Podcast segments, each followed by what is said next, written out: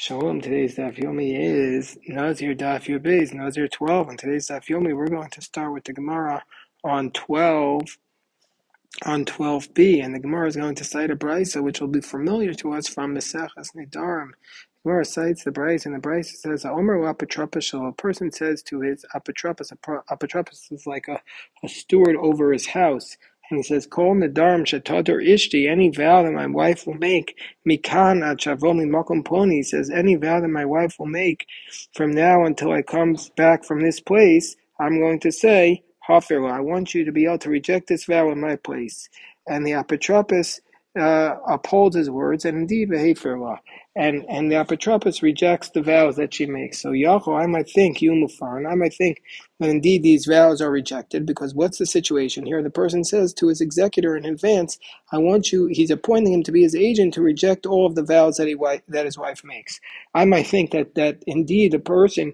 This is a special dispensation. We know that the Torah gives a, a husband and a father the right to reject the vows of their wife. So I might think in this case that the that the husband has appointed an agent to reject his wife's vow, and he appoints him in advance. I might think Sheyum Farm. I might think that indeed the vow is indeed rejected. I might think that his agency that he does is really a valid agency. And it's as though the just like we have this concept of agency throughout the Torah, I might think in this case also the husband is able to appoint this this uh, this apotropos to to as an agent to annul his vow. Talmud lomar, the verse comes along and says, no, he can't do it. That is a specific law in this case that an agent, the concept of shlichus, the concept of agency doesn't work. It says in Bamidbar chapter thirty, verse thirteen, Kol nefesh, any vow or oath to afflict a soul. The husband can uphold the vow and the husband can reject the vow. So why does the verse say twice the concept of isha? Of the husband, and it doesn't say Isha Yikimenu V'Yifirenu. Why does it go back and say it twice? Isha Yikimenu V'Isha Yifirenu is to teach us that specifically the husband himself can annul the vow, but not through not through an agent. And we see from here, this is the position of Rabbi Oshaya, that the agent cannot cannot reject the vow. Only the husband can reject the vow. Whereas Rabbi Yonasan Omer Matzin Makol Makom Adam Kamoso. Rabbi Yonasan says, no, indeed, the agent, the steward, the, the the person who he appoints is able to reject the vow because this is a concept throughout the whole Torah that we can appoint an agent to fulfill fulfill something on our behalf. We have a concept that we don't say "Ein shliach There cannot be an agency for sin, but in this case, he's appointing the agent to carry out uh, something on his behalf, and now he is able to do it. So the Gemara says, let's learn out from what Rabbi Oshaya says that what's the reason why the agent can't reject something on behalf of the husband? Because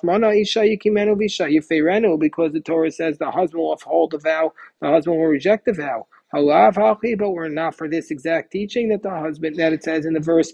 I would have said if we're not for this apotropos mefer, I would have said that the apotropos is indeed able to reject the vow that the wife makes until she that until her husband returns to her. So I would have seen that I would have said with we're not for the fact that it says. I would have said that the that the executor can indeed reject the vows of the wife. So the Gemara says, day, but with respect to the husband himself, let's say the husband himself wants to reject the vows prior uh, in advance that the that the wife will make if he wants to reject the vows in advance. We learned in the Mishnah in Nedarim that he can't do that. Let's say the husband wants to reject the wife's vows in advance, and he says to his wife, "All the vows that you make from now until I come back from this place, you kayamin." He says, "I'm I'm upholding all these vows." That it means say he wants to uphold the vows in advance. Lo amar kum. He's actually said nothing. He hasn't he hasn't upheld them. This is not considered anything because you can't uphold the vows in advance.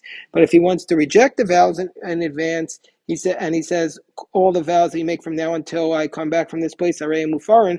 Rabbi Eliezer Omer Mufar. Rabbi Eliezer allows the vows to be rejected because he can reject the vows even in advance. He can't uphold the vows, so but he can reject the vows in advance.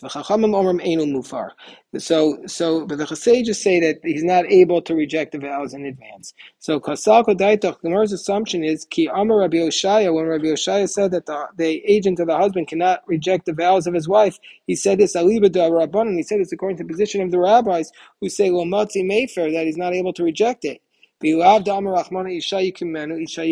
not for the fact that the husband upheld the vows and rejected the vows. I would have said apotropos have mefer.